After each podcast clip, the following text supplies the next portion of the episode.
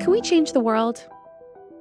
According to everyone's graduation speech, yes, absolutely, probably today. But really, can we?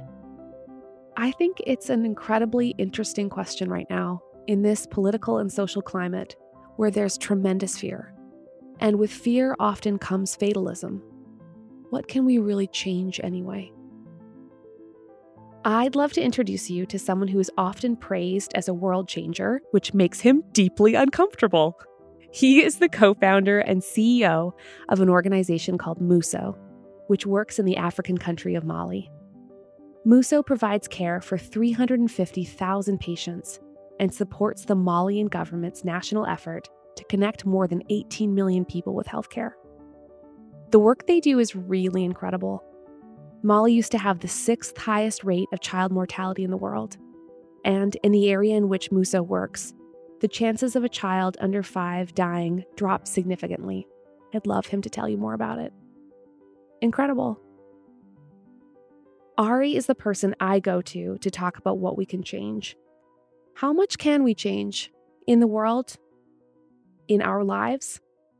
And here with me in the studio, or rather, I'm out here with him in San Francisco because this is where he also practices medicine and works as a professor at the University of California, San Francisco. Hello, my friend. Hi, Kate. I'm really grateful you let me come out here and do this. I'm grateful to be here. I feel like it's worth starting this conversation with the fact that you could have just been a fancy doctor. Like you went to Harvard Medical School. Your life could have taken a very different turn. So, can you tell me how your organization got started? Sure. MUSO began as the common work of a group of Malians and Americans, and I, I was one of them. And we were concerned together with injustices of health inequity, the way in which poverty enacts itself on the lives of the poor. And it got started with one particularly important act. We decided to move in with the communities that we sought to serve in the shadows of Mali's capital. Were you just friends and you just had an idea? there were several of us, um, young Malian and American professionals who shared a common determination, common concern about the injustices of health as they're bound up in poverty. Yeah. And that led us to decide to move into these communities in the shadows of Bamako, right? Yeah. And not long after we moved in, one of our neighbors came to find us. And she said, Will you come see my grandson? Hmm we heard an urgency in her voice. And so we rushed with her through some winding alleyways to her house. And we saw her grandson. We met her grandson, and he was soaked through in sweat from a fever mm. and a high fever, and he was struggling to breathe. So we rushed him to the nearest hospital. But we were too late. Mm. So the next day, we were sitting at his funeral, reliving what it was like to watch a one year old baby die in front of us, to watch our neighbor die in front of us, to watch his grandparents watch him die. And that experience really changed me, changed the course of my life, changed all of us. But just as we were trying to absorb how, why this had happened. A few days later, something very similar happened again. Hmm. Then it happened again. Then it happened again and again and again. We were being called upon by our neighbors, first a few, then a few dozen, then a few hundred. It got to the point where we would wake up at dawn, open our door, and we'd have neighbors waiting outside of our door. And they were struggling and failing to access healthcare in a system that was designed to exclude them because they were poor. And their expectation of us was simple. They were struggling and they asked, Will you struggle with us? Mm. Of course, we did. And as we accompanied our neighbors in their struggles through the health system, and as we heard their stories and saw their experience walking beside them, we came to understand that so much depended on time so much depended on when someone got care. Yeah. We noticed that when one of our neighbors found us early, when we could connect someone with care in the first day or two, just a few dollars worth of pills to cure a kid from malaria or from a pneumonia infection. A few dollars worth of care, a little bit of effort was enough to completely turn their life around. That little bit of effort, and you see this Lazarus like effect. And I was part of that once, and I just got hooked.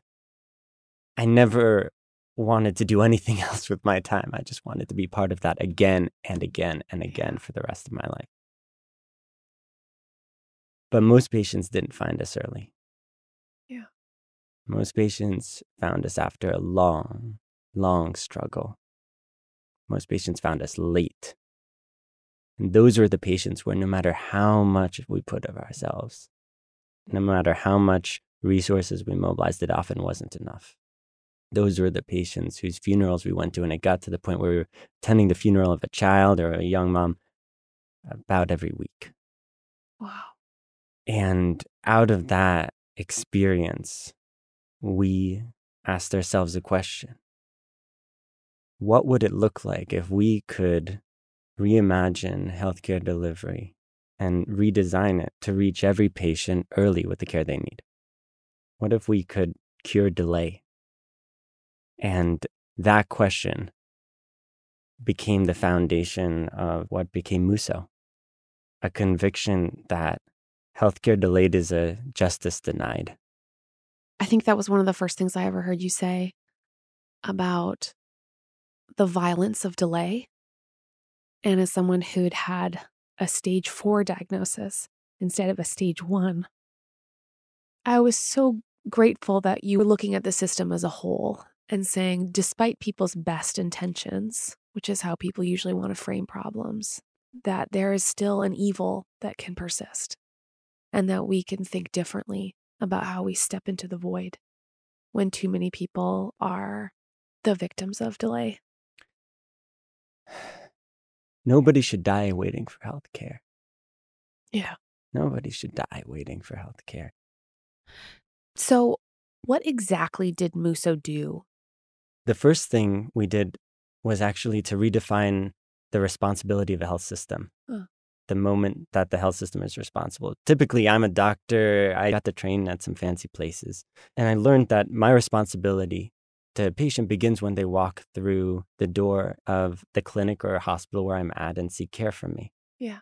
And what patients taught us is that that kind of passive approach to healthcare delivery is failing patients and particularly the most vulnerable patients because way too many patients never even make it to the door. Yeah. Or they make it to the door far too late. Patients face so many barriers along the path to care. Our patients told us about fees they couldn't afford to pay, money they didn't have in their pockets, distance they couldn't travel, providers without the infrastructure, the equipment, or, or yeah. the knowledge they needed to make the diagnosis, provide the cure, right?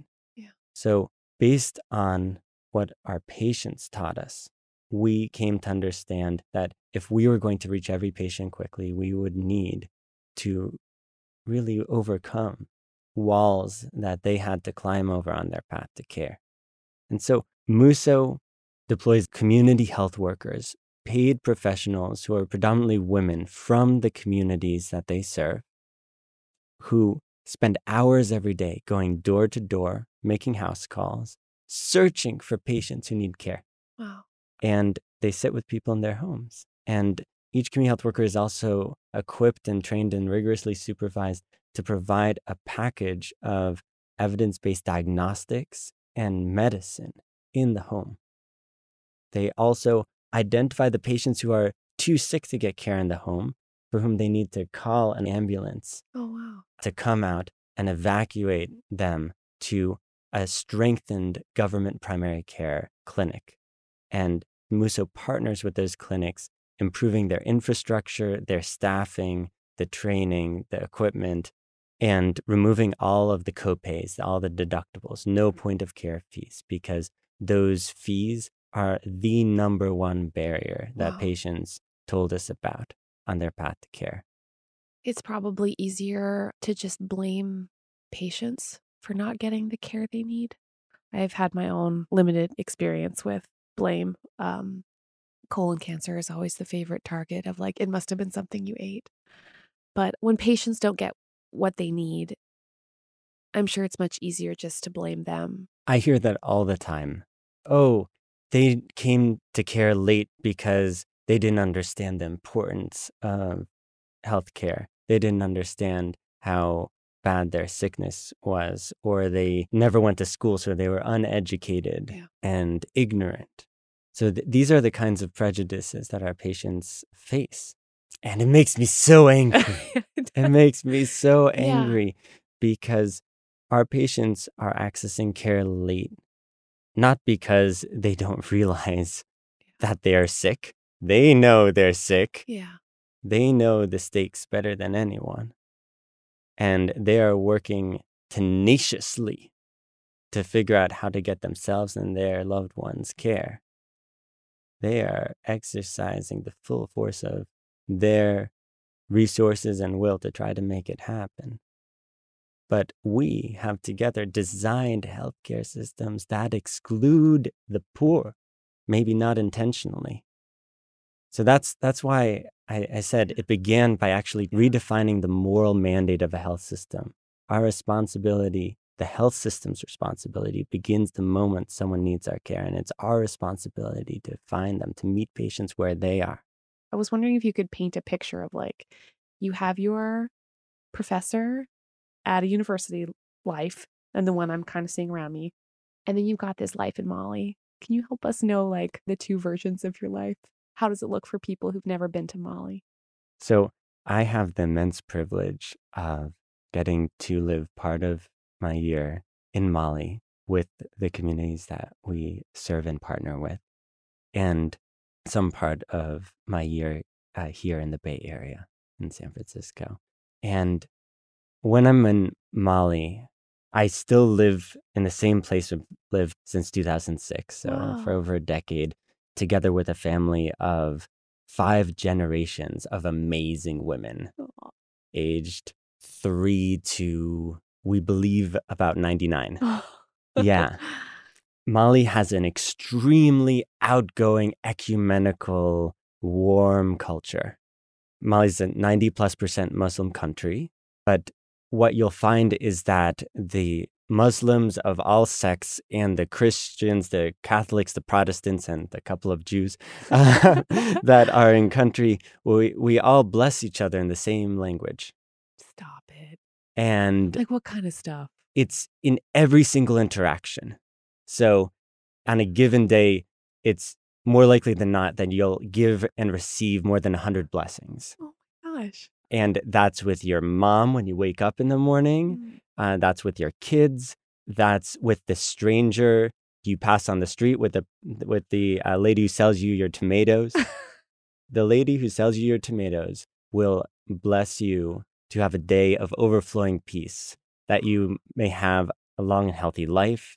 She'll bless you that your children should have nourishment, that um, you achieve what you're seeking.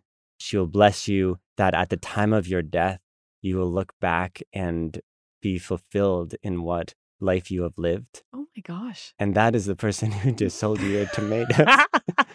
that is comprehensive. yeah, I love it. yeah. That is a mode of speech we don't have. I mean, we have like positive affirmations. I am healthy. I am blessed. But we don't Yeah.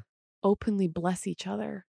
Yeah. It's in almost every interaction. That's amazing. Yeah. It is amazing. And perhaps that gives you a little bit of a sense of the kind of Yeah. culture that you're just wrapped in there. It's it's a pious culture. People people do do pray a lot in their different religions and practices. Um, and it's a very warm, friendly, welcoming culture. If you're eating and someone passes outside your house, you're expected to call to the person on the street, Stop. come eat with me. Oh my gosh. Um, it's rude if you continue eating without calling to the passerby to come eat with you. So now I'm feeling guilty yeah. for all the barbecues I've had, which I'm just like, keep going, neighbors. I've got friends over. I, I, when you greet someone in the beginning of a, every conversation, you don't just ask, How are you? You ask, How are your parents doing? How are your little brothers and older siblings? How's that friend I met with you three years ago? Yeah. Uh, how are your kids?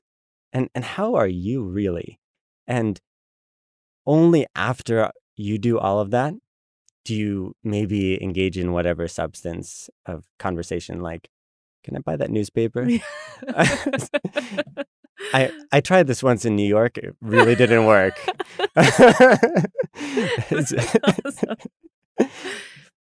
your organization has had tremendous success in lowering the number of children under five who die from a variety of diseases. So, can you tell me just a little, like a few of the stats on that? Sure. Muso has partnered with the Ministry of Health of Mali, the government of Mali, for more than a decade to design and build and test approaches to reaching every patient quickly, new healthcare systems. And last year, Muso, together with the Malian government and researchers at UCSF, Tulane, the University of Bamako, and some other institutions, published a study with some remarkable results. In that study, in the British Medical Journal of Global Health, the co authors documented what happened to the rate of child death before and after the rollout of Muso's proactive approach to early healthcare delivery. And here's what we found we found that at baseline, the rate of child death was 154 per thousand live births. So 15% of kids at baseline were dying before they could reach kindergarten. Wow. That was one of the highest rates of child death in the world. Wow. Then we found essentially that after the launch of this proactive healthcare approach, the rate of child death plummeted uh, the areas served by this approach sustained and achieved a rate of child death lower than any country in sub Saharan Africa for five years running, mm. at or below 28 per thousand. Those communities, by the end of the study, had achieved a rate of child death of seven per thousand live births. That's roughly on par with the rate of child death in the United States. That's amazing. You know, it is an extraordinary result. But it shouldn't be. It shouldn't be extraordinary at all. Death of a child should be rare everywhere. Yeah. We've known how to cure the leading causes of child death for decades. We've had the tools and we have collectively failed to deliver them on time to the kids who need them. And so for us, it has been an amazing privilege to, to be part of this journey and to witness what the communities we serve have achieved. They have achieved something extraordinary. And I think it is our, our common commitment to make it so that those results don't stay extraordinary, to make, make that kind of transformation normal. Yeah. So the death of a child can be rare everywhere. One of the things that really surprised me about the work you do is that um, I think maybe just because my geography was off. I mean, I understand Canada is large, but sometimes I forget the scope of other countries. But this transformation happened amidst a lot of obstacles. I mean, like the geography itself is enormous. You yeah. had like an insane number of things happen when you were like trying to make this work. Yeah. So th- that study was a seven year study. And over the course of the seven years in which this transformation occurred, there was a coup d'etat, an Al Qaeda occupation okay. of Mali's north.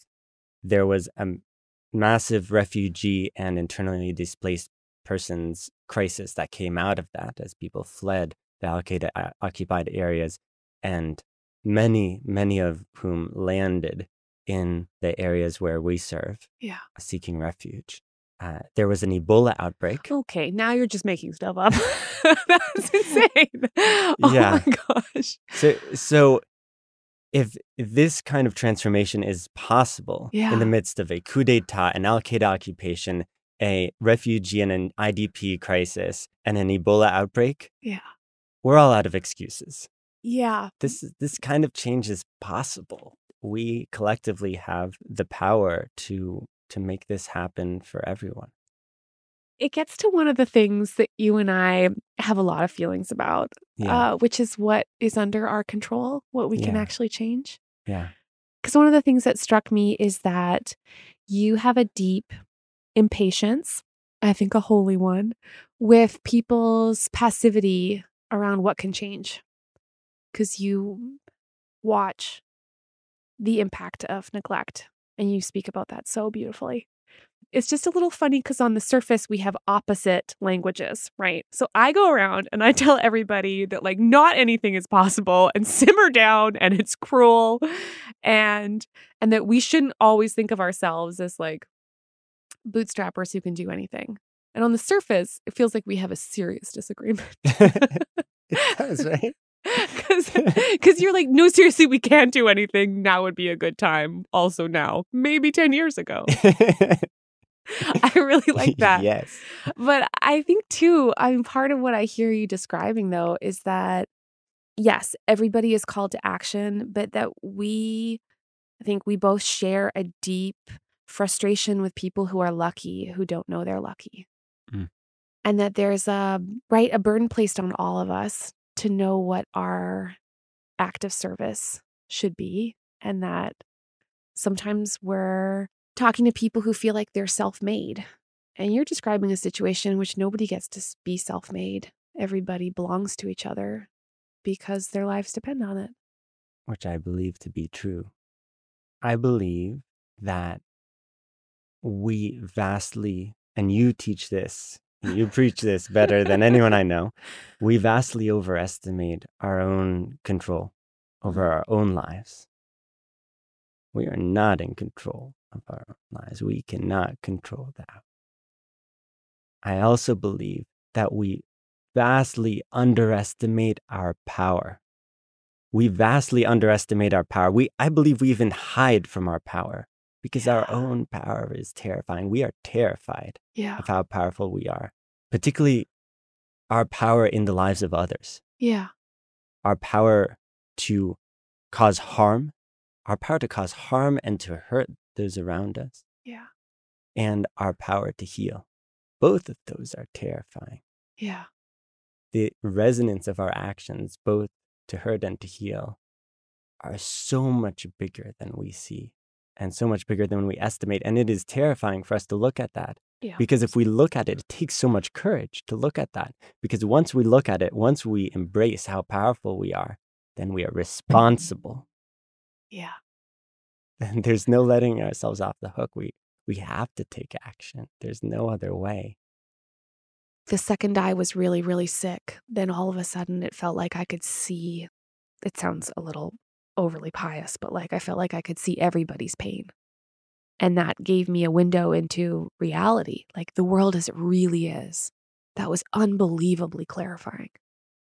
The problem is is it's way easier to let that go because it's too painful. I think that love is not a finite resource. Love is not a finite resource. It is something we grow and cultivate. Our ability to love, our ability to love ourselves, those close to us, our ability to love people we've never met before. We can do that. We have the ability, and this is an incredible thing. Yeah, you're right. When this happened to me for the first time and knocked me out of my chair, we have the ability to love people we have never met. Yeah. Isn't that incredible? Yeah. And that is a wellspring. When we love people, we feel a part of their lives and we also feel a part of their suffering. Yeah. Their suffering becomes a part of us too. And that yes, that that hurts. But it's it's worth it. I mean it's it's that that is the work of of life.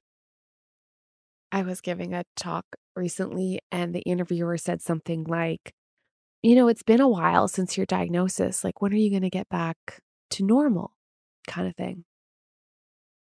And I felt immediately kind of horrified by the idea that I would ever want to go back to whatever it was before. I mean, health, sure, health is great. Yeah. But like back before I knew that the work is just supposed to be love, right? Like Yeah. seeing, I love your account of the more than enoughness of it. Like love is like a muscle you can build up and you can get better and better with like a bigger and bigger capacity to do it. Yes. Yes. We also know that we are far more connected to each other than uh, appearances would suggest. That in a world where I might wake up in the morning and drink coffee grown in Ghana out of a cup made in India, wearing a ring with gold in it, pulled from the ground by miners in Mali. Yeah. That we're all neighbors, right? We're all so close to each other, so much closer to each other than we tend to estimate. I know you're also a person of deep faith.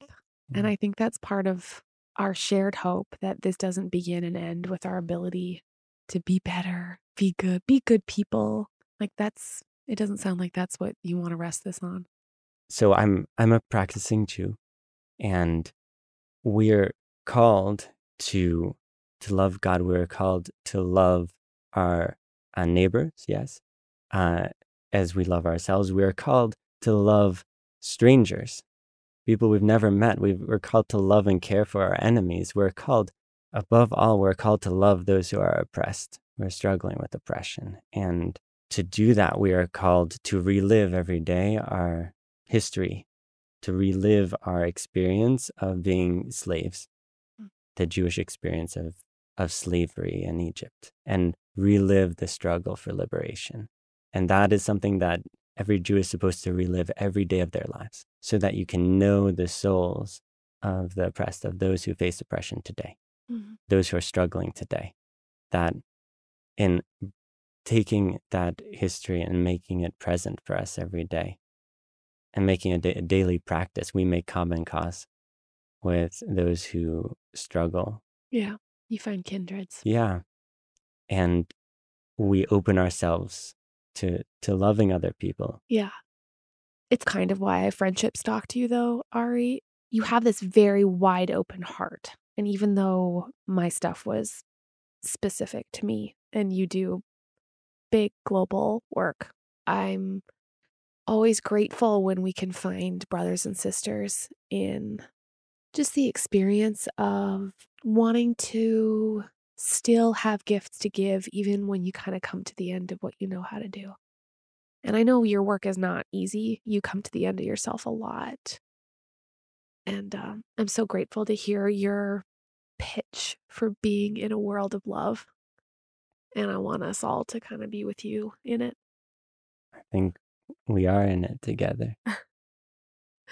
I didn't just sell you tomatoes, but I will say, bless you. It's so nice to spend time with you. Bless you too, Kate. Thank you.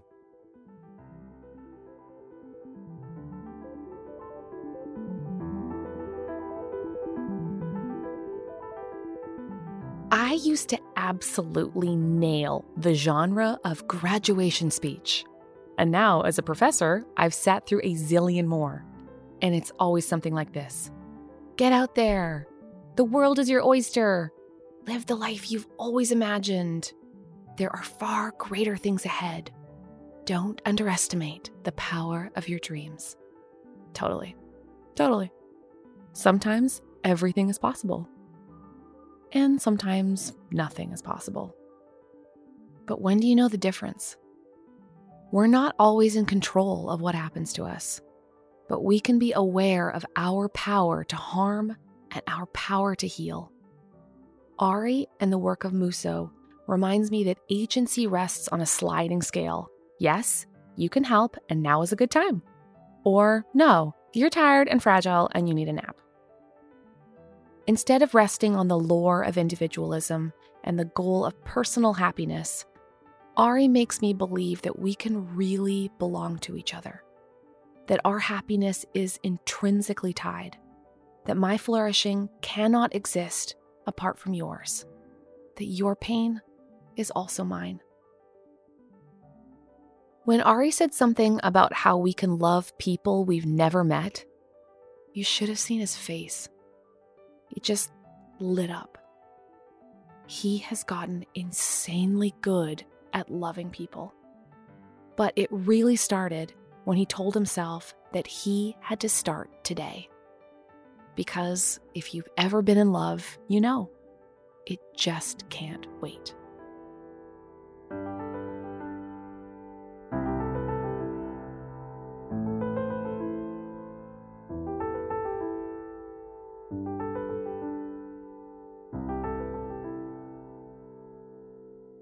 This episode was made possible because of the generosity of the John Templeton Foundation, the Issachar Fund, the Lilly Endowment, North Carolina Public Radio WUNC, Faith and Leadership, an online learning resource, and Duke Divinity School. Not to mention my team Beverly Abel, Jessica Richie, and Be the Change Revolutions. Let's be friends. You can find me online at Kate C. Bowler or at katebowler.com. And it would mean so much if you left a review on Apple Podcasts. This is Everything Happens with me, Kate Bowler.